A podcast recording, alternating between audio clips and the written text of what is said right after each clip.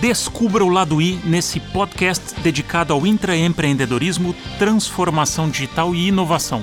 A conversa aqui será sempre autêntica, com pessoas incríveis, contando suas histórias inspiradoras, seus tropeços, aprendizados e muito mais.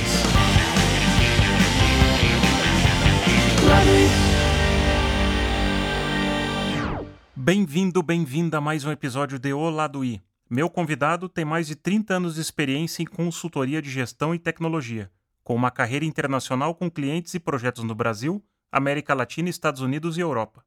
Recifense, é formado em economia na Universidade Federal de Pernambuco, tem MBA na Duke University e graduou-se no Advanced Management Program da Harvard Business School.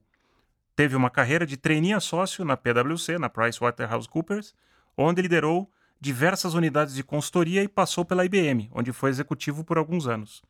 Hoje atua como CEO da Everest no Brasil, empresa multinacional de consultoria de negócios e tecnologia com sede em Madrid, e operações em mais de 18 países, parte do grupo japonês Entity Data. Com mais de 3 mil funcionários, a Everest Brasil é a segunda maior operação do grupo. Foi embaixador do programa He4She da ONU e é signatário do grupo de empresas e direitos LGBTI+, onde atua em discussões sobre liderança, inovação e principalmente diversidade e inclusão, fomentando diversas parcerias com ONGs, como a Educa Afro, a DEVA, entre outras. Casado com uma médica pesquisadora, PhD livre docente da USP, com dois filhos, ele tem na leitura e na convivência com a família seus principais prazeres, Bem-vindo, Ricardo Neves. Opa, é um prazer estar aqui, Vácula. Já estou animado por esse papo. Boa, a gente começou esse podcast, na verdade, para quem está escutando, a gente começou faz meia hora, que a gente só ficou batendo papo aqui e a gente não gravou nada disso, porque era o que não podia gravar. Agora nós vamos fazer o papo de verdade. Ricardo, queria começar para a gente esquentar o papo. Consultor, eu acho que tem um, uma visão muito privilegiada do mercado, porque como você tem o teu olhar para dentro da consultoria, mas também olhar para o mercado. E você, nesses 30 anos que você passou na PwC, você viu um mercado em transformação. Como é que, como é, que é a tua avaliação hoje, né, do, do ponto que você está hoje olhando para trás, fala, cara, o que, que mudou nesses 30 anos no mercado? Quais foram as grandes mudanças, na tua opinião? Tanto no negócio dos clientes que você atendia, como dentro do modelo de consultoria? Eu também me sinto muito privilegiado, sabe, Vacla? Se eu pensar a, a, carreira que eu tive, os clientes que eu, que eu atuei, né? A própria empresa que eu vivi aí quase 30 anos, que foi a PwC como consultor. Realmente a gente tem uma, uma velocidade né, é, é, de execução da sua carreira que é muito grande. Eu acho que cada ano, às vezes, da consultoria, eu digo que pode ser aí dois ou três, dependendo da, da, da outra indústria que você atua. Nesses 30 anos, caras, o que eu, o que eu realmente vivi, ouvi, é, foram é, transformações de uma velocidade enorme. Ou seja, eu me lembro, mesmo como trainee, né, começando e fazendo os pequenos projetos de, de, que a gente chama às vezes de paper delivery, né? Você desenhar algo, montar a velocidade, aquele negócio, ah, vamos mudar um processo. Aí tinha aqueles, aqueles uh, né, projetos de ano e meio para você fazer uma mudança, uhum. sabe?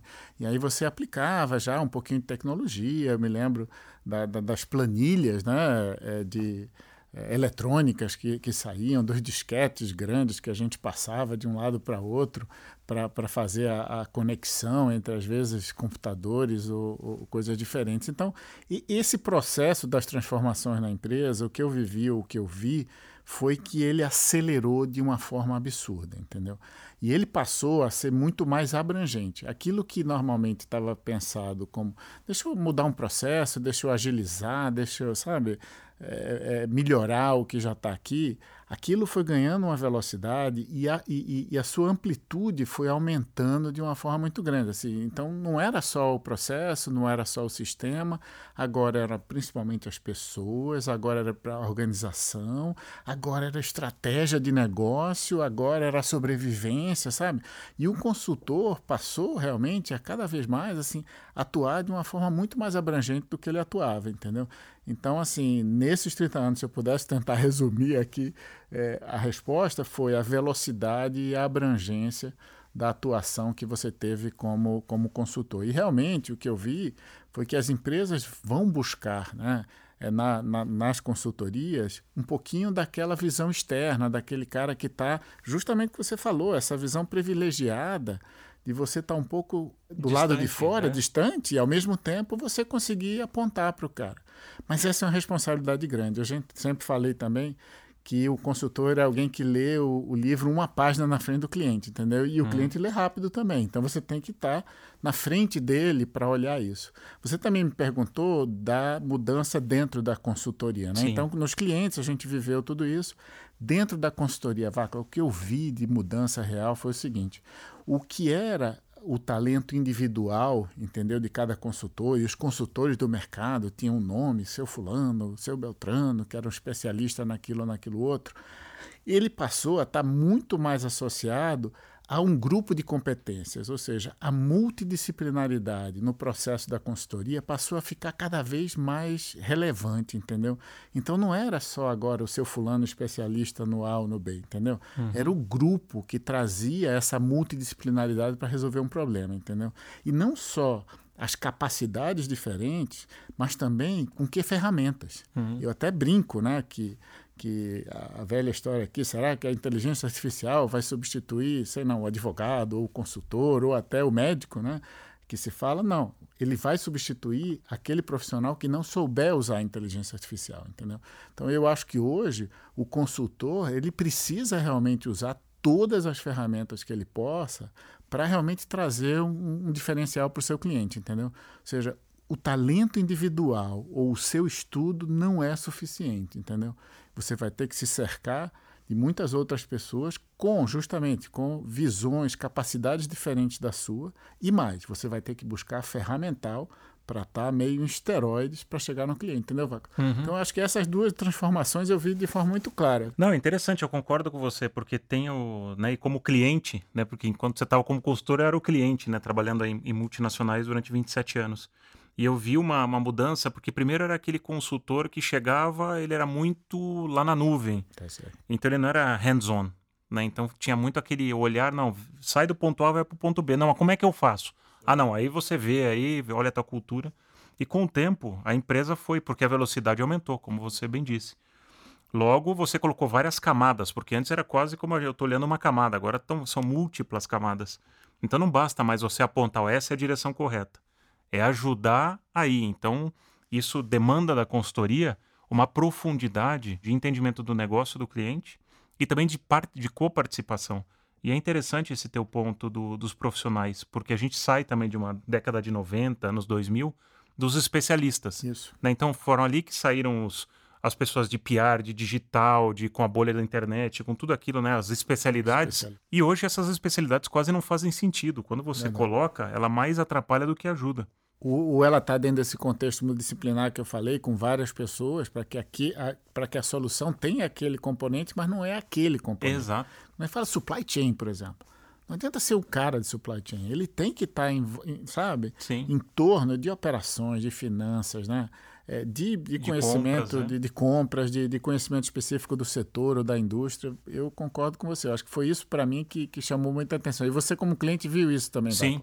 Total vi isso e vi as consultorias, né, maiores ou menores, se adaptando a, a isso de uma ou outra forma. Mas não tem mais, né, mais volta, acredito. E me conta do, se isso dentro da consultoria, as dores do, dos clientes ou os pedidos que eram feitos para você mudaram ao longo desse tempo? Imagino que sim também. Né? Absolutamente. Eu acho que, novamente, como eu falei assim, acho que eles começaram bem específicos, pequenos, etc. E hoje, realmente, você tem, principalmente aquele. Eu acho que a consultoria tem mudado também, como você falou, dessa especialização na, na indústria, né? No, e não só na indústria, mas eu brinco que às vezes a especialização no seu cliente também, hum, entendeu? É. Ou seja, eu estou eu, eu, dirigindo hoje uma empresa como você falou, a Everest, que ela tem clientes muito longevos. E isso faz uma diferença, sabe, Vaca? Uhum. Porque você, aquela velha história, ele, a gente comeu um quilo de sal com o cara, entendeu? Então, você traz uma perspectiva de fora, porque você também vive o entorno né, dos outros clientes da, da consultoria, o que está acontecendo, mas você conhece profundamente o seu cliente, sabe?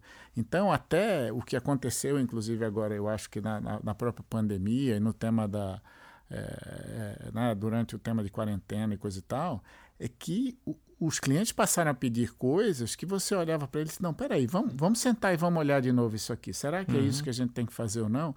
E aqui está o grande diferencial, ou seja, a parte de que você não está lá só para atender um pedido dele, Sim. você está lá para analisar com ele questionar. E eu acho que essa é a, é a magia. Eu faço a mesma não, não, vou chamar de crítica, mas o mesmo desafio para as agências também de publicidade com as quais eu trabalhei muito tempo. E eu adorava quando uma agência questionava o meu briefing. Porque a hora que alguém questiona o teu briefing, é alguém que está interessado no teu negócio. Quando a gente vai né, prestar um serviço, você tem que fazer um trabalho prévio de estudo, e é legal que quando você tem essas relações longevas, você conhece com profundidade. Mas mesmo, eu vejo às vezes, agências ou consultorias indo com pouco estudo né, de mercado do cliente, e você vai lá para tirar o pedido. Aí eu acho que você pegou o ponto que eu estava querendo levar. Então, eu, eu vi muito essa visão, assim, de uhum. você como consultor ir lá pedido, ou ficar sentado esperando o telefone tocar, uhum. entendeu? Para que você conviva, entenda o setor, entenda o cliente e você faça. E, e, é engraçado que eu vi várias vezes nesses últimos anos, especificamente nesses últimos meses, é, a, seguinte, a seguinte frase dos clientes. É, Ricardo, eu quero que você nos desafie eu quero que você me diga, sabe? Sim, me provoque. Me provoque. Porque, assim, eu, eu quero alguém que tenha uma visão externa e diga para mim, olha, se eu fosse você, eu não fazia é isso. É isso, não fique concordando comigo. Porque hoje, se alguém fica só concordando com você, o mundo está acelerado, está passando lá fora. Alguma coisa está errada, né? É, exatamente, ficar massageando o teu ego. A hora que você vai acordar, too late, já passou. O bonde isso passou, e às vezes passou por cima. Então, acho que, que isso, e aí a gente entra também até num tema de né, de vulnerabilidade, é legal quando os clientes têm essa. Porque é difícil também. Porque você fala, eu quero que alguém me provoque. Você tem que estar aberto para escutar. E a gente hoje, né, quando, a gente quando a gente vê aí, principalmente os principais executivos da, das empresas, existe muito aquele, não, eu eu sei tudo, eu, sei o... eu tô ciente e vou e a gente não sabe. Porque a gente está vivendo, né? Você citou a pandemia, e talvez pela primeira vez na história, pelo menos da nossa história, é, a gente foi tomado de carona, a gente foi levado, arrastado, sem nenhuma condução desse, desse barco, desse bote, não sei o que, que é. Então a gente é completamente passageiro. Agora a gente está tentando, né, com vacina e tudo mais, conseguir pegar o leme, o desse. Leme, olhe lá, ainda não sabemos Não sabemos, né? exato. Então o, o falar, e aí é legal você falar também, a gente, já que a gente tocou nesse tema, tá. a, a importância do, do dizer, eu não sei, preciso de ajuda né? Porque às vezes é muito difícil, porque você parece que você está se fragilizando, mas na verdade, na minha opinião, você está se fortalecendo. Eu tenho que concordar assim 200% nesse sentido, Vacla. Eu acho que esse tema que quando eu comentei com você de que de repente o cliente pede para ser desafiado, ele também pede isso se ele tiver uma certa confiança com você, entendeu? Então não é no primeiro dia que você chega e bate na porta de alguém, cara, me desafie. Não é isso. É assim, eu estou trabalhando lá um tempo, a gente está fazendo, e ele sabe do meu nível de contribuição, ele sabe do, do, do fato de que ele pode contar comigo, uhum. entendeu? Então ele vai lá e pede esse desafio, mas pede desafio para alguém quem ele confia. Então eu acho que tem esse ponto. E engraçado você colocar isso, porque recentemente a gente fez, fiz um trabalho justamente chegando novo na, na, organização e pensando nisso. Uma das primeiras coisas que eu fiz foi dizer, poxa, vamos, vamos pensar um trabalho de team building, né? Uhum. Um negócio da gente se juntar, entender. Então peguei uma consultoria justamente que eu, que eu gosto muito, que faz um trabalho sensacional, e essa consultoria desenvolveu comigo. E um dos pontos que a gente foi olhar é que, se eu não, não sei se eu vou dizer exatamente o nome correto, senão uhum. eu, depois a gente ajusta, mas é um autor chamado Patrick Lencioni que fala sobre cinco, eh, cinco graus, vamos dizer, de um, de um, de um time muito efetivo. E um uhum. deles, que é um, um, principal, é confiança. Uhum. E aí o que o Patrick fala, Vacla, é interessante, porque ele fala assim, olha, a confiança é a capacidade das pessoas se abrirem para as outras, ou seja, de pedir ajuda, uhum. de dizer que não sabe, de montar o que, sabe? É ali que você vê a confiança. A confiança não tem nada a ver com trabalhar junto, sabe? E estar tá muito tempo e saber o que o outro vai falar daqui a cinco minutos. Porque Sim. você trabalha com ele há dez anos, você sabe o que ele vai falar. Aquilo não é confiança, aquilo é Aquilo amizade. é a primeira camada. Ou pode ser a primeira camada, é. você tem razão. Mas de repente o que ele falava assim, a confiança é quando você se sente bem de abrir a sua fraqueza, a sua vulnerabilidade uhum. para o grupo. E aí a gente fez um trabalho disso, cara. A gente foi lá e disse assim, olha, qual é o líder que a gente quer ter? E aí a gente montou lá uma série de, né, de, de, de temas, de coisas. E depois você fazia um certo self-assessment, você se olhava em relação a isso E aí você, a gente fez o, o chamado speed dating, como se chama, assim, de você falar com, assim, rapidinho, Legal. e você se abrir para aquela pessoa e dizer onde é que eu, onde é que eu preciso trabalhar, quais, quais são as minhas principais fraquezas, entendeu? Uhum. E, cara, foi um, o exercício que as é pessoas é mais poderoso. gostaram, é. entendeu? E que elas se sentiram justamente nesse sentido. Por quê? Porque tínhamos feito um diagnóstico, como todo bom consultor, a gente tem que ter diagnóstico, né? Eu, eu conto essa história aqui, que eu sou consultor desde de criança. Então, você faz tudo isso, mas assim, foi sensacional, sabe? Então, assim, eu acho que essa capacidade do líder de se mostrar e a gente, é, nesse grupo, e mesmo antes disso, eu sempre fui um cara aberto. Eu sempre disse assim, cara, eu me lembro falando para algumas pessoas e dizendo assim, cara, o que é importante é você saber o que não sabe. Hum. Se você souber o que você não sabe, você vai buscar quem pode te ajudar, você vai sair bem. Agora, se você não souber o que você não sabe, meu amigo, a coisa pode ficar meia preta, entendeu? Porque você, a tal da autoconfiança e um pouco assim do sucesso profissional, às vezes te dá uma falsa impressão de que você conhece tudo, uhum. entendeu? E a, e a, calma e a tranquilidade. Dizer, peraí, será que eu conheço mesmo? Deixa eu escutar novamente, deixa eu ver. E, e nesse sentido, Váculo, eu acho que eu sempre fui uma pessoa que procurei demais, sabe, de escutar outros. É, eu tenho falado que realmente nesse novo, é, é, nessa nova missão que eu tenho hoje na Everest como CEO, é a primeira vez que eu sou CEO, tá certo? É, é, eu acho que eu, eu me preparei para isso, acho que eu tive uma carreira, como você falou, como consultor, eu também tive a preparação disso através de cursos em Harvard, na Duke, etc. Uhum. Então eu me sinto muito bem preparado para a posição. Mas eu te falo que é uma posição nova. E para isso, o que eu fui buscar também foi conversar com outros CEOs, ou seja, e ouvir deles né, perspectivas. Eu acho que é isso que me dá a capacidade de dizer assim, o que é que eu conheço, o que é que eu não conheço. Uhum. Entendeu? E aí, esse aprendizado, para mim, a, a visão do, do, do, do, continuous learning, como se diz, né? do aprendizado constante, para mim é um mote na minha cabeça, sabe? Uhum. Eu penso assim, cara, eu preciso aprender. Eu só sei que eu nada sei, como diz o nosso é. amigo lá. É verdade. Não, e duas reflexões no que você está tá falando. Acho que a primeira, vou até inverter as que eu ia fazer. O, o, o, o reaprender é interessante porque a gente, ao longo da nossa vida, a gente foi enchendo um copo de conhecimento. E a gente chega hoje, a gente acha que você falou, putz, eu sei tudo. Né? Eu tenho uma carreira bem sucedida, cheguei lá no topo da organização, sensacional. E a gente nasceu, cresceu e se multiplicou num, num contexto, num pensamento onde eu, líder, sei mais do que a minha equipe. Então eu sei o que todos os meus funcionários fazem.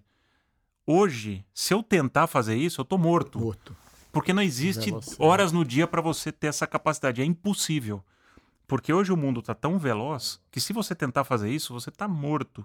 Então é daí que sai o microgerenciamento, a insegurança né, e vários atributos da chefia. A hora que você vem para o líder, o líder tem que ter essa capacidade de reaprender. Só que para você, num copo cheio, você vai ter que jogar coisa fora. E aí são as crenças limitantes. Então você falou: olha, isso aqui eu achava que era assim. Mas talvez não seja assim. Então hoje, na minha jornada como startup, tenho aprendido muito, porque eu vim com muitas certezas dos meus 27 anos de multinacionais. De corporativismo. É, de processos, de, de gestão, de estrutura. Mas antes, no mundo de multinacional, eu fazia 10, 15 testes por ano. Hoje eu faço 10, 15 testes por dia. Por dia, só para ver como é que vai sair. Exatamente. Então é outra lógica mental. Então você tem que pegar aquele teu copo de conhecimento e falar, cara, deixa isso de lado e eu estou disposto a reaprender. Né? A, a literalmente encher de novo esse copo. Então bastante importante. E eu acho, Bacala, que assim, a forma de você encher esse copo, de fazer, é você estar tá aberto às experiências. Né? Você está aberto Total. a escutar, você está aberto a fazer. Você comentou, por exemplo, as startups. Então, assim, dentro da, da, das missões que eu tive também, eu tive uma missão de chamada New Ventures and Innovation, uhum. ou seja, era uma missão que dizia assim, olha, disrupt yourself before somebody else does it, né? Então, vá lá e, e mude você antes que alguém venha e, e já é. traga ele pronto, né? E aí, assim, essa abertura de, de, de, de escutar e de viver momentos diferentes. Um, um, outra, um outro episódio que talvez me venha aqui na cabeça principalmente foi um, um livro que eu li chamado 100 Year Life, hum. né?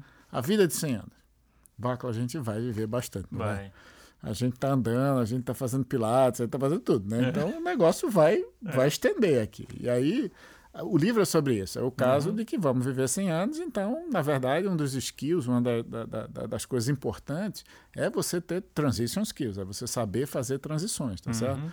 E, e, a transição significa de você entrar em alguma coisa que você não conhece. E aí você vai ter que se aprender a fazer isso, entendeu? Eu acho que como consultor isso ajuda muito, porque consultor tem muita transição na sua carreira de cliente a cliente, de, de, de tecnologia a tecnologia, uhum. etc. Mas eu acho que assim caiu muito a ficha para mim de dizer o seguinte, cara, se você não achar novas coisas interessantes, diferentes, não precisa ser a mesma coisa que você fez, Sim. na verdade, podem ser coisas. E, e, aí, você me contando também um pouco o que você tem feito, assim, no, no, no bom sentido, uma uhum. pontinha de inveja minha, dizer, puxa, quanta, quanta experiência diferente que você está fazendo em termos de, de falar com pessoas, né? Uhum. De, de, viver as startups.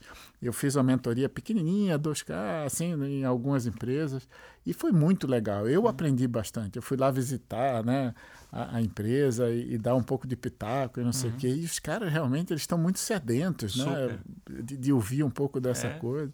Porque a gente tem um coeficiente de experiência em empresas mais estruturadas que, é, que tem muita carência isso no mundo startup. E às vezes uma pequena, um, um pequeno toque, uma coisa. Faz muita um, diferença. Faz, faz, uma diferença grande. Né, e a gente vai falar mais tarde, eu vou deixar para depois para o final a longevidade, porque acho que é um tema bastante, bastante interessante. Eu queria voltar naquele. no, no ponto da, da falha, do, ah. da vulnerabilidade. Tem um, uma, uma grande empresa de tecnologia onde o CEO fez o seguinte: isso é um fato. Tá? Ele chegou numa das reuniões com o N-1 dele, o L-1, N-1 e que a, a para quem está escutando a gente é, são os reportes diretos dele e chamou todo mundo na reunião mensal e falou: olha, eu queria que alguém fosse para aí na frente e me dissesse uma falha que cometeu esse mês. Silêncio na sala, um olhando para o outro, né? Três embaixo da cadeira. Falei, pô, tá louco, eu vou lá, vou tomar uma flechada na testa. Ninguém foi, ele pegou, ele foi, foi lá na frente e falou uma falha dele. Então, dentro daquilo que você falou, que eu não queria perder o ponto da confiança e do exemplo da liderança. E o que, por que, que ele fez isso? E qual foi o ponto dele? Ele falou: olha, meu ponto é o seguinte: o mundo está cada vez mais veloz. Se nós não estamos falhando, nós não estamos fazendo coisas diferentes. E, né, o que a gente falou um pouco no aquecimento, não existe inovação sem desconforto, não existe inovação sem falha. Então, se a gente não está falhando, logo estamos no business as usual. Então, eu, como CEO, estou preocupado. Tá. Porque ninguém aqui está declarando que fez alguma coisa diferente esse último mês. Então eu estou vindo aqui dando meu exemplo para que nas próximas reuniões eu estou abrindo um espaço de confiança para que... que vocês tragam. E não é para a gente julgar, é para a gente aprender com isso e crescer como time. Crescer. Então acho que é um ótimo exemplo real que aconteceu que de como, né? Porque às vezes as pessoas falam, putz, isso é muito legal de falar Mas e difícil prática, de fazer. Como é que você faz, né?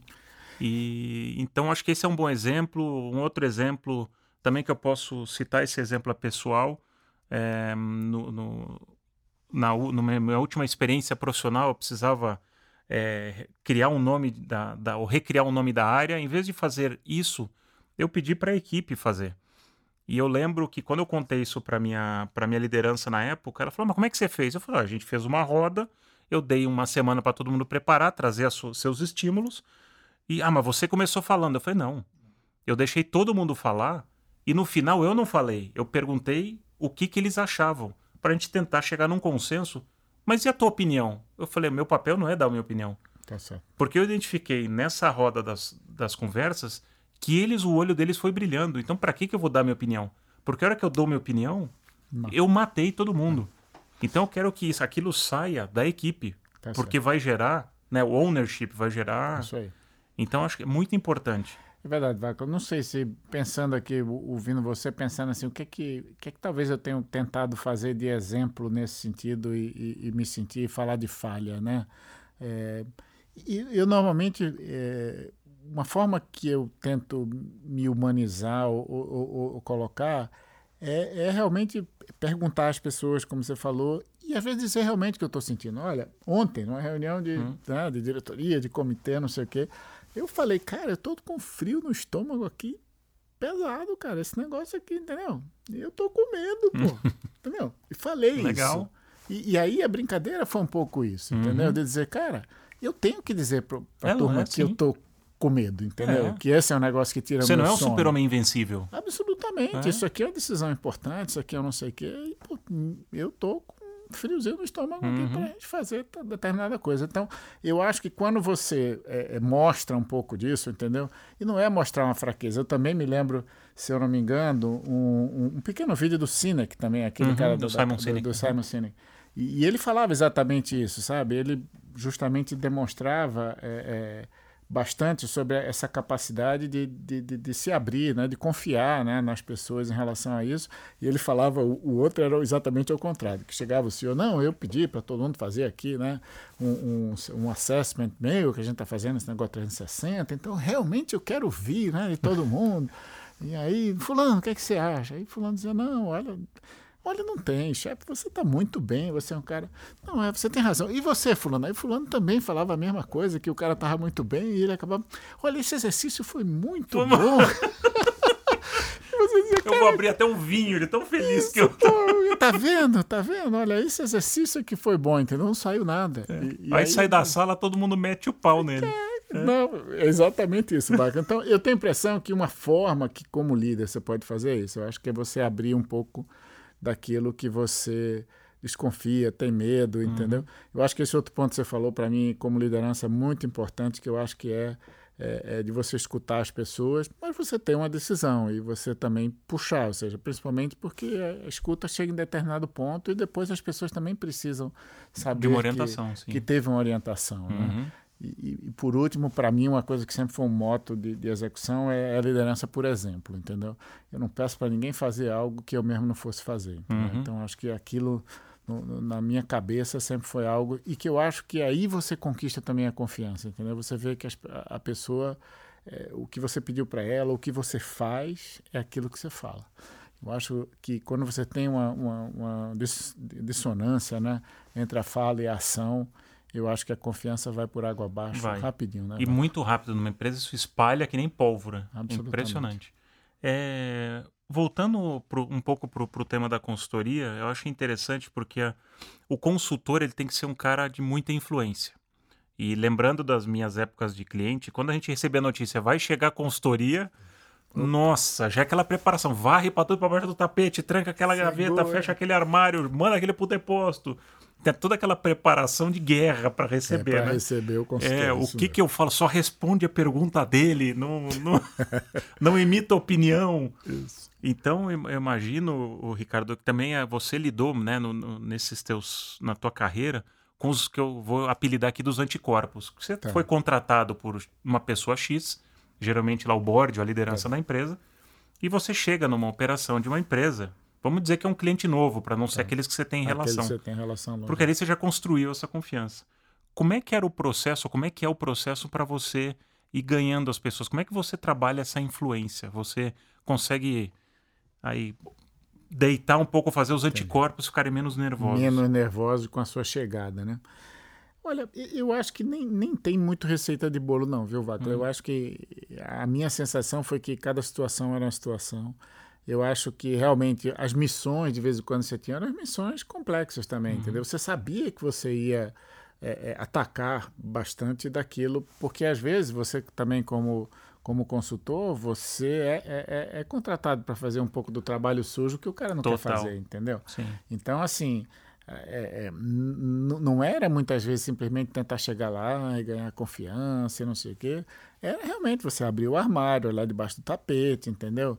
E não era fácil, mas era a missão, entendeu? Uhum. A missão, por quê? Porque aquilo tinha um bem para a empresa também. Eu também sempre me senti muito confortável e te falo de forma muito aberta. Eu acho que eu nunca peguei missão também que eu não acreditava, sabe, Vácula? Uhum. E, em termos de cliente, aí, aí eu duvidava dele. Se o cara me fala, Ricardo, você vem aqui, faz assim, faz assim. Putz, eu acho que não sou eu para fazer isso, sabe? Eu acho que, na verdade, você deve fazer isso você, ou, ou, a empresa. Ou não, isso aqui faz sentido você trazer um cara de fora para fazer determinada coisa. Eu me lembro também que, que eu tinha, eu tive um, um cliente que, que foi muito interessante, Vacla, porque foi é, é, um cliente mais ou menos novo, eu tinha chegado, o, o CEO daquele cliente estava lá e, e, e e eu comecei a fazer uma missão que eu não estava muito assim, eu, eu, achava que aquela missão, putz, será que eu devia fazer essa missão ou não? E comecei a fazer. E aí vai aquela, aquele conflito, aquela coisa. E eu decidi realmente falar lá para o CEO e dizer, olha, é, fulano, eu acho que é, eu, eu não estou te ajudando. Na verdade, eu estou te levando mais rápido para um caminho que eu não acredito que você deveria ir. Uhum. Entendeu? Então, eu acho, eu estou aqui para dizer assim, ver um outro consultor, tem várias outras empresas que eu tenho certeza são muito boas, etc. Porque realmente eu acho que esse caminho aqui que a gente está tomando não está certo. E aí a resposta dele me surpreendeu até mais. Ele disse, é por isso que eu quero você aqui. Uhum.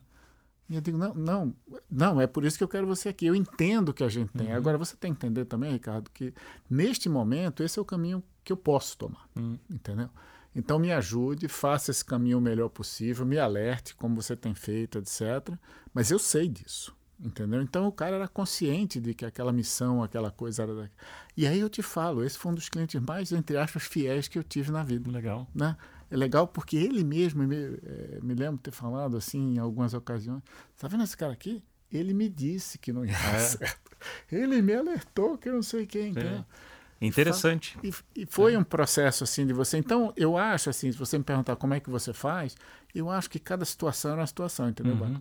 Eu acho que você tem que. Na, o que eu acho que foi para mim a diferença foi assim, eu acreditar naquilo que eu fazia, eu, sabe, eu vender aquilo que eu realmente acreditava.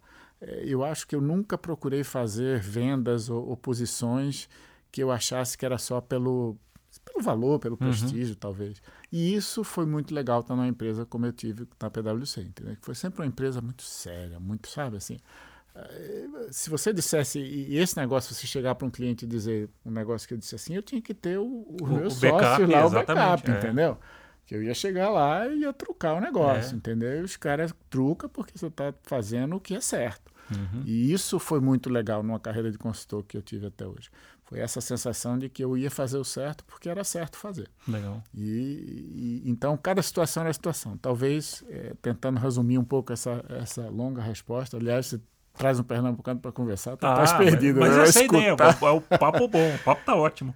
É, vamos falar um pouco sobre um, um termo é, que eu acho um termo. Eu não sou particularmente fã dele, ainda mais hoje, mas vou jogar ele na mesa para ver a tua reação.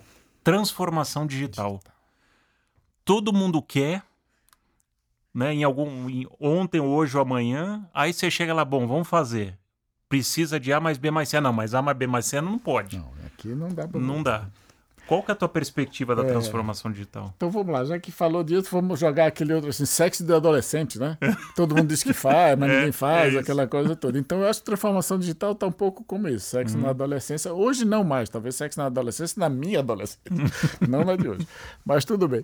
O tema, eu, eu, eu, eu, eu acho que transformação digital, e principalmente, na verdade, eu acho que realmente a pandemia e tudo isso, esse barco que a gente tomou e que levou a gente para lá e para cá, Cara, isso fez uma aceleração no processo. Uhum. E aí, as, todo, muitas vacas sagradas eu vi mudar assim muito rapidamente, assim, eu fiquei muito assim, a, os memes que saíram, uhum. né? O uhum. que é que fez a transformação digital, não sei o que, e tal, a corona lá. É. Eu te falo, eu vivi isso na prática. Não foi pelo amor, foi pela dor. Foi pela dor, cara. É. E, e, o que foi interessante foi que, como eu te falei, eu mudei de carreira, sentei nessa cadeira de, de CEO da Everest, que é uma empresa de consultoria de transformação digital, uhum. né? que atua em grandes clientes, que faz esse, essa execução e o que eu vi, cara, foi assim, foi um, uma aceleração realmente grande e, e, principalmente assim de que muito do, do que era totalmente tabu ser quebrado, entendeu? Eu acho que realmente o processo da, do, do home office, como a gente chama, do trabalho à distância, ele acabou. A visão também de muitas coisas que dentro da empresa, não, mas isso não vai funcionar. Isso tem que funcionar. Isso tem que ser assim, não tem outra alternativa, uhum. entendeu? Ou a gente faz ou a gente morre. Então, assim, eu, eu vi muito isso acontecer aqui. É, eu acho que isso talvez vai dar um impulso interessante, principalmente no, no contexto de digitalização, né, de trazer as coisas para componente digital, especificamente falando. Mas eu acho que ele tem um impacto quando a gente fala, quando a gente está falando de transformação digital, na minha opinião, ele tem, tem um. O cerne dele devia ser a transformação do negócio. Uhum. É entender que mudou, muda, é, mudou a visão do consumidor, mudou a visão do cliente, mudou as necessidades, mudou não sei o quê. E aquilo, para mim, é o cerne da transformação digital. Entendeu? Uhum. A transformação digital não é eu chegar na empresa e digitalizar a empresa. Isso aí é automação, talvez, se você quer chamar o que. O, mas não é. Para mim, transformação digital é a necessidade da transformação de negócio e onde a tecnologia vai, vai ajudar aquela transformação a acontecer. E aí por isso que o nome digital aparece, entendeu? Uhum. Mas para mim a transformação digital é a mudança de negócio. E como a gente tem falado, na velocidade de mudança do que ocorre né, no mundo, é, nesse sentido, ela, ela passa a ser algo muito constante. Né? Talvez algumas empresas, até no nosso papo você chegou a comentar, as empresas que estão na base mais da pirâmide de necessidades, né, elas tenham menos, né? É, não vai mudar, você vai continuar comprando comida, você vai continuar lá é, fazendo aquela base do que você tem que fazer. Ela vai mais lenta, ela vai ter que ir, mas ela vai mais lenta. Mas ela vai um pouco mais lenta, como é. você comentou. Mas aqueles que estão justamente na, na, mais no, no, no, no, topo aí, como você comentou, da pirâmide de Maslow, né, em termos de necessidades, etc., essa, as necessidades, as vontades do consumidor. Um negócio que foi muito legal também na minha carreira, é que eu tive é, é, responsável por quase oito anos de uma pesquisa que foi muito legal. Era pesquisa de comportamento do consumidor no mundo e no Brasil especificamente que a gente fazia. E era muito legal ver justamente essa mudança. Cara, os percentuais a cada ano do uso do celular para fazer compras uhum. na internet, para influência né, sobre o comportamento das redes sociais, sabe? Então foram oito anos, foi um filme que eu vi, sabe? De oito anos no Brasil, de como é que aqueles índices foram fazendo. Todo ano eu fazia uma apresentação para um grupo de jornalistas ou para inter... né, pessoas interessadas. E eu, eu também dei muita entrevista, muita coisa em relação a isso, e era muito legal ver isso. E para mim aquilo era o cerne da transformação digital. Uhum. Era, o ter, era o cerne da transformação do negócio. Porque era ali que acontecia essas mudanças, entendeu? Uhum. Eram ali que, que, que, as empresas tinham que olhar e dizer, putz, eu tenho que mudar, porque senão eu vou, vou perder esse barco. Sim. Será que respondi um pouco Não, acho que papo? responde. Que que uma, uma, reflexão também para você, porque eu sempre me, me, me perguntam, ah, transformação digital é um projeto? Eu falei, não, não é um projeto. Você tem começo, meio e não tem fim. Porque ela é constante. Porque não é uma coisa estanque, não é? Ah, eu fiz a transformação, cheguei do ponto A para o B. Quando você chegou no B, o mundo está no D.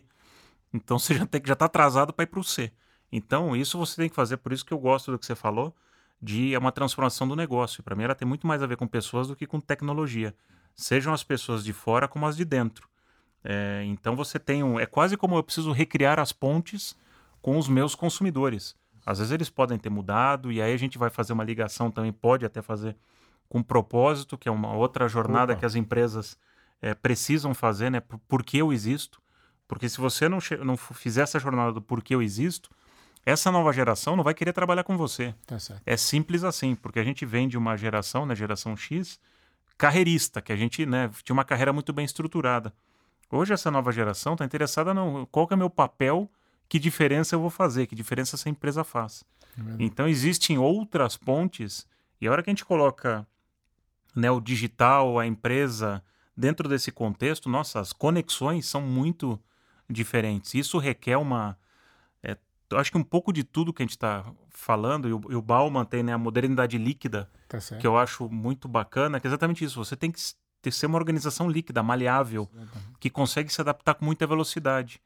E aí você só consegue fazer isso na Vácula se você, tá, você atingiu as pessoas, né? Que é aquele negócio, não Exato. é um projeto, não é um departamento.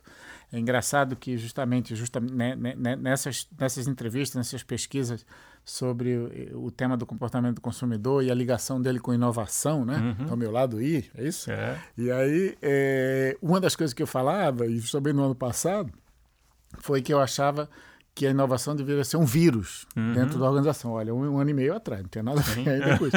Mas a discussão era essa, entendeu? Dizer, olha, você tem que ter um vírus da inovação dentro da organização, entendeu? Você tem que achar uma forma de permear ela, né? Uhum. E trabalhar, principalmente no, no caso do... Se for, é, no caso inovação, e se você pensar em, em tecnologia ou da transforma, novamente transformação digital, que é, o, que é o nome, é você fazer o que se chama de um upskilling dentro das pessoas que estão dentro da organização. Uhum. Não adianta nada você ficar montando projetos e, é, é, né, e novas tecnologias se você não consegue fazer com que se use. Exato. Entendeu? E essas pessoas só vão conseguir usar se elas entenderem onde é que elas estão, entendeu? Sim. Então, processos que eu falava desse, desse vírus da inovação dentro da, da organização era que você realmente tinha que trabalhar nesse que eu chamei de upskilling, né? de, uhum. de, de trabalhar a, o desenvolvimento das próprias pessoas é, dentro da organização para que você conseguisse fazer com que aquelas ideias que estavam sendo geradas elas fossem é, não só definidas por um departamento, mas elas fossem geradas quase espontaneamente e forem executadas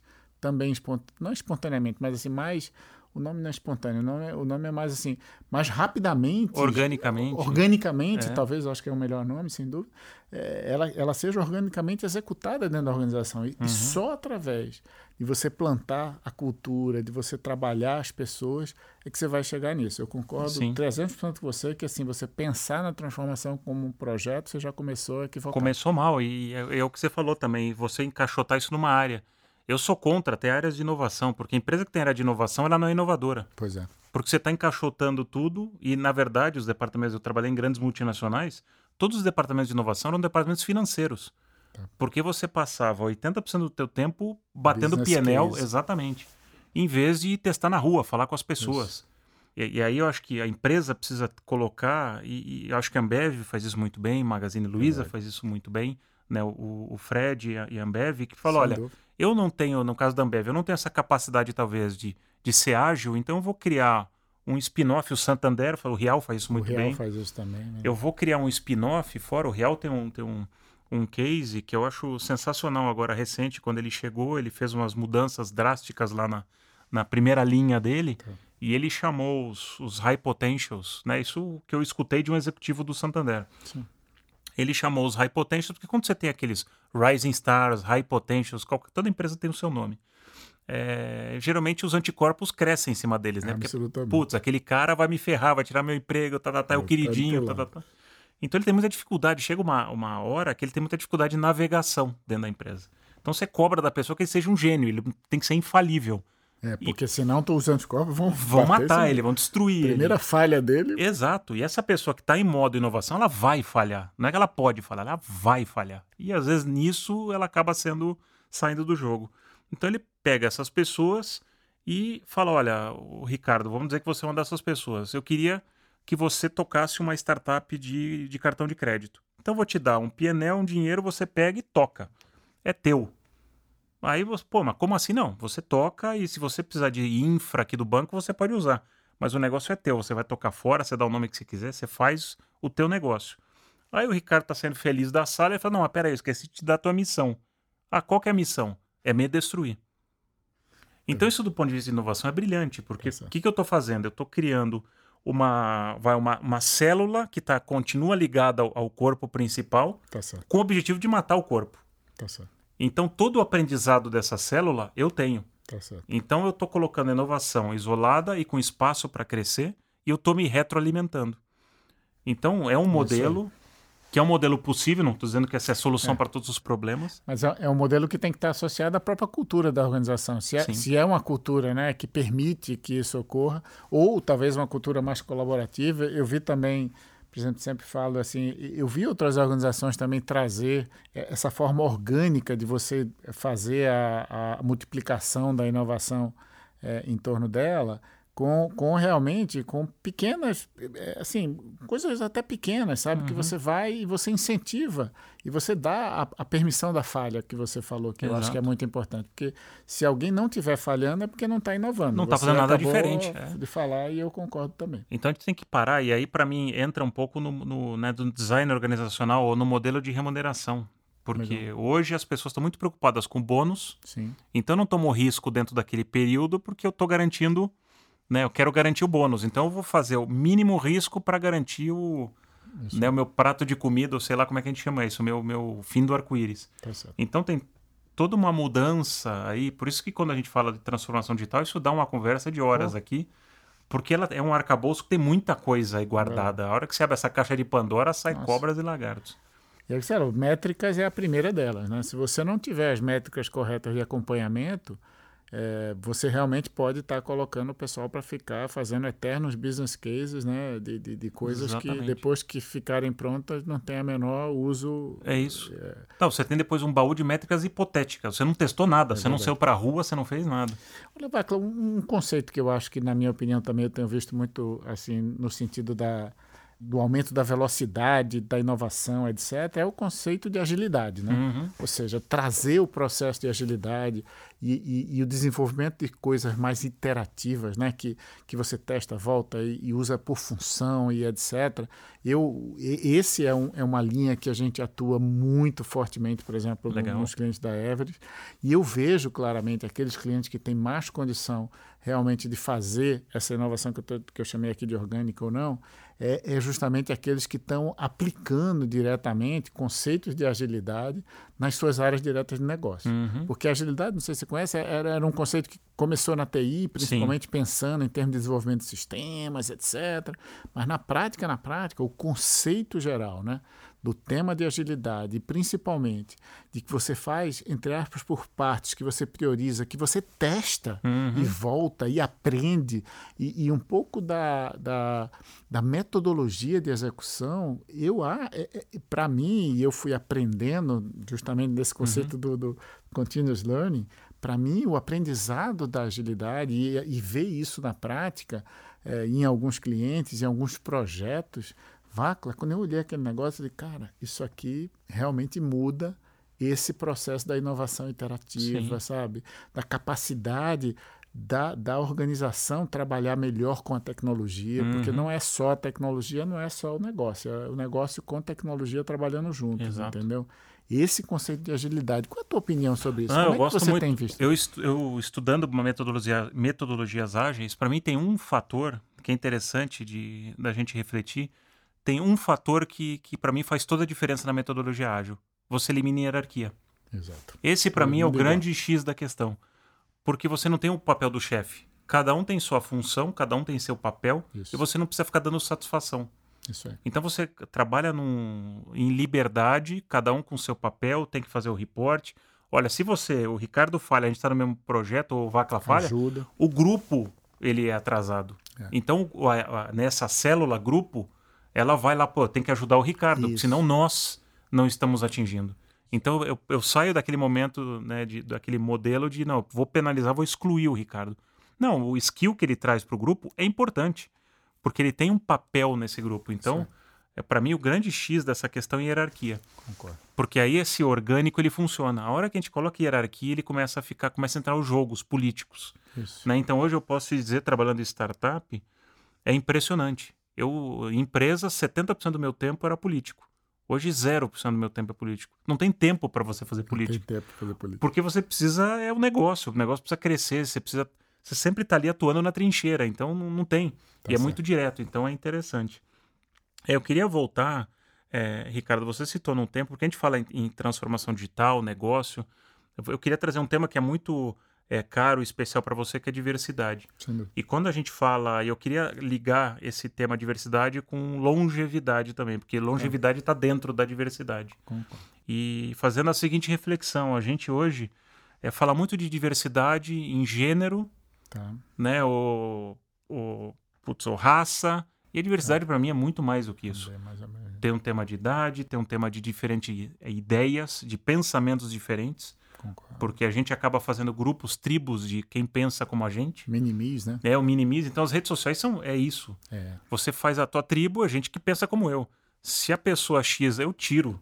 É. Então a gente aprender, né? Você falou isso bastante, aprender a escutar, né? E, e escutar a diferença como uma forma de reflexão. Tá não como um ataque, né? A gente talvez vive hoje num momento, num momento muito polarizado, polarizado também. Né? Tudo, né, Vacla? Assim, Demais. As eleições, é, as discussões, realmente impressionante também esse é. negócio dos Estados Unidos, né? E mesmo aqui, né? A uhum. gente vive bastante essa polarização, o mundo inteiro, né, Vacla? É, e a cultura das, das redes, então ficou redes. tudo muito extremo. Então a gente tem hoje muita dificuldade de sentar e escutar a pessoa. Tá correto. Né? Porque a gente escuta quem a gente gosta, quem não. Esse cara pensa que nem eu, pô, vou... eu gosto de conversar com ele. Mas o até naquela jornada que eu comentei com você, quando eu fui conversar com as pessoas, Sim. eu queria conversar com pessoas que pensavam diferentes, é, de, um, jeito diferente, porque é aí que você tem um contraponto. e é legal, só que é difícil você conversar com alguém que pensa diferente. É.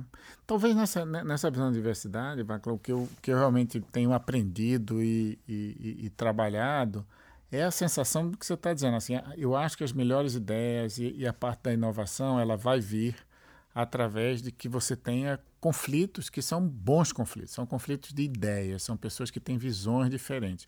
Por quê? Porque elas têm históricos diferentes, porque elas têm vivências diferentes. Principalmente se você quer atender bem um cliente, e se a gente vai estar tá olhando nesse, nesse tema da inovação, né? É, é, o atendimento a, a problemas. Eu, eu, cheguei a citar aqui logo no início que a gente falou de consultoria sobre uma multidisciplinaridade, uhum. que era uma visão de várias visões, talvez técnicas, talvez conceituais. Eu talvez possa colocar esse mesmo conceito da multi. É, é, é, como da, da, de, de, ter diversidade nos pensamentos uhum. e nas histórias e nas visões para que isso aconteça. Eu, eu acho que tem uma coisa, talvez, que, que, que une um pouco é, de, desses aprendizados e as discussões que eu tenho muitas vezes de ouvir grupos muito diferentes. É, eu, eu, eu, tive a, a condição justamente de, fazer recentemente temas sobre equidade de gênero com um grupo. Eu tive também uma condição bem legal de fazer, como eu comentei com o pessoal da Educafro, fez um trabalho muito legal e trouxe uhum. pessoas é, para a organização. Eu fiz recente um papo esse da DEVA, que você comentou que a gente na abertura, é, é a Associação dos Deficientes Visuais. Legal. E aí eu tenho a diversidade de acessibilidade digital, entendeu? Uhum. E aí, para mim, foi um negócio muito legal, porque aí eu tô lá, a gente faz, uma, claro, uma vídeo né, com, com todo mundo, e aí a gerente fala para mim, Ricardo, quando você se apresentar, se descreve. Porque as pessoas não te veem, não, não é? uhum. é? E aí lá vou eu, olha, sou o Ricardo, tenho 55, esse corpinho de 54 aqui com muita, com muita pilates, etc. Eu, sou, eu tenho pouco cabelo, para não falar careca. E aí você vai, e só naquela descrição, sabe, já foi um, um impacto para mim. Uhum. E aí quando a gente começa a discutir, esse é um time que faz testes de acessibilidade digital do software. Ele vê se o software pode ser usado por um deficiente visual. E não uhum. só um deficiente visual, por um deficiente auditivo, sabe? Por, por pessoas com uma deficiência cognitiva, uhum. entendeu? Então, será que se tem uma versão do software talvez para uma pessoa com autismo ou com, sabe, ou mesmo mais idosos ou com problemas cognitivos de forma diferente? E eles testam esse software. E aí é legal, o que quase me emocionou foi que esse, esse pessoal trabalha em pares. Você tem um cego e né, uma pessoa com deficiente visual e o outro não. E, e, aí eles vão testando, e aí eles tinham um desafio que era pegar e conseguir fazer com que o cego pudesse tirar uma selfie. Porque no processo, hum. para que ele usasse o software com reconhecimento facial, ele precisava tirar uma selfie. Hum. E aí ele tinha que pedir para alguém tirar uma selfie. Né? Uhum. E aí eles vão adaptando e vão fazendo com que o software permita que o cego tire uma Legal. selfie. E aí o orgulho do cara, sabe? De falar, hum. poxa, a partir de agora, né? O cego pode usar isso porque a gente adaptou o software em relação àquilo. Então, e, e, ali você vê, e justamente eu escrevi recente um pequeno artigo, faço ali é, algumas vezes, e justamente com o apoio da Lu Branco, que você conhece uhum. também, é, e, e, eu escrevi um pouco sobre isso, entendeu? Dizer, poxa, pessoas invisíveis, né? Você tem um grupo de invisíveis enorme, entendeu? Que, que, que, por pelas deficiências que têm, eles não são, sabe, não estão incluídos uhum. nessa acessibilidade digital. E, e, aí eu volto ao tema do negócio que eu falei antes. Então, se você não coloca um software para que pessoas com deficientes visuais né, possam utilizar, você excluiu do seu do, do, do, do, né, do ecossistema. Do ecossistema, da é. sua empresa, do seu negócio. Sim. Se você não, não consegue colocar, e nesse contexto eu vi também um outro empreendedor, um cara muito legal, um novo nordestino lá de Maceió também, que fez uma, uma startup chamada Rentalk que ele, ele escuta, assim, o negócio escuta ou você fala e ele faz a libras, né, os sinais. Legal. Então, um, um, deficiente auditivo pode entrar e ver um vídeo, porque não precisa, é como se fosse um, um tradutor na hora, uhum. entendeu, que vai fazendo. E cada pedaço desse, sabe, eu acho que vai adicionando. Eu queria dizer tudo isso para dizer o seguinte: eu acho que a diversidade, se você começa a ver no sentido da inclusão, para mim, diversidade e inclusão tem o nome está muito ligado, entendeu? Porque no momento que você faz a diversidade, você inclui mais pessoas, mais ideias, você melhora. E isso é um diferencial de negócio. Eu acho que hoje você tem uma diversidade é, forte na, na, na sua organização é um diferencial no mundo onde a velocidade, onde a inclusão. E só para fechar, eu acho que a única a coisa que me unia a essas pessoas, ou, ou, ou a ter é, visões diferentes, era o sentido humano, sabe? Era a visão de que se você fala de inclusão, você pode achar A, B, fulano achar B, mas as pessoas normalmente é, é, acordam que uhum. a inclusão é importante, Sim. entendeu?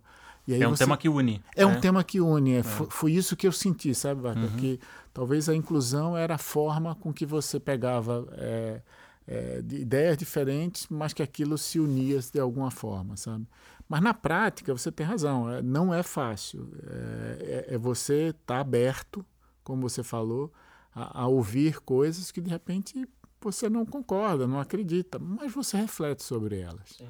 Eu acho que isso não só é, no, no, na organização como um todo, para criar uma inovação, mas no seu time de liderança. Eu acho que assim respeitar a diversidade do time de liderança e procurar realmente evitar os chamados minimis né, dentro dele. Uhum. Poxa, esse cara é tão parecido comigo, será que eu preciso dele aqui? Né? Eu Sim. tenho eu. Exa Exatamente. Tem no, no, no, episódio da Tatiana Freitas, da Russell Reynolds, e ela, ela fala, ela comenta no, no, no, no, papo que eu tive com ela como é que é feito o processo de seleção de orquestra. Se eu vou, eu vou ver o músico, eu vou ter um, um bias, né? Eu vou não, esse cara se veste bem, ou é, a menina é mais bonitinha. Então é às cegas. Isso. Porque você é que nem o, o The Voice, você vai Isso. escutar o som. Sem saber de quem é que está ali e do quem, outro lado. Então tem também, tem empresas que fazem recrutamento às cegas, às vezes eu acho que é interessante, porque a gente tem os nossos preconceitos né, e acaba acho que a gente tem que buscar formas, não existe a fórmula é mágica, mas acho que a gente está, pelo menos, no, no caminho. Principalmente que eu acho que é o caminho, novamente voltando ao tema aprendizado, que você falou, que são os viés inconscientes. São uhum. realmente as, os preconceitos estruturais, que Exato. a gente já vem com ele, já carrega, e o que você tem que fazer é estar ciente dele, entendeu? Você saber. Não é que você não vai tê-los, você vai tê-los porque você foi criado, você é bombardeado. É, é parte você... da, exato, da nossa criação. Faz parte da sua é. criação, faz parte do. Agora, se você tiver é, é, ciência deles, né? Uhum. Eu acho que isso transforma. Eu gosto também de um livrinho bobinho, mas eu gosto muito chamado Blink. Eu gosto do Blink, o que o Blink fala assim, cara, você tem que entender que a, a sua intuição tem uma, uma capacidade, talvez, de, de processamento de informações do seu cérebro que você nem imaginou, mas você tem que saber também do seu bias. Você tem uhum. que adaptar a sua intuição àquilo que você, de alguma forma, foi criado, o seu viés, né? Para que você adapte, para também você não ficar trabalhando só numa vertente. Aquilo, para mim, foi uma descoberta interessante nesse sentido, sabe, Vácula? De uhum. você fazer aquela reflexão de dizer, poxa mesmo, eu acho que eu tenho, eu, eu, tô, eu sou desse lado. Deixa eu tentar puxar um pouquinho para esse outro, né? Boa. Oh, que, que jeito bacana da gente fechar Ricardo, muito obrigado. Que papo gostoso que a gente teve Passou aqui. Passou rápido. Passou um tempão aqui. A gente, se a gente vai longe, se a gente continuar. Muito obrigado pela tua participação e presença. Olha, foi um prazer e foi muito, novamente, no sentido de, de continuar aprendendo. Hoje aprendi bastante. Muito obrigado. Ah, fomos dois. Obrigado. Gostou da conversa? Então escute mais episódios na sua plataforma de podcast preferida. E também siga o Laduí no Facebook, Instagram e YouTube. Obrigado e até a próxima!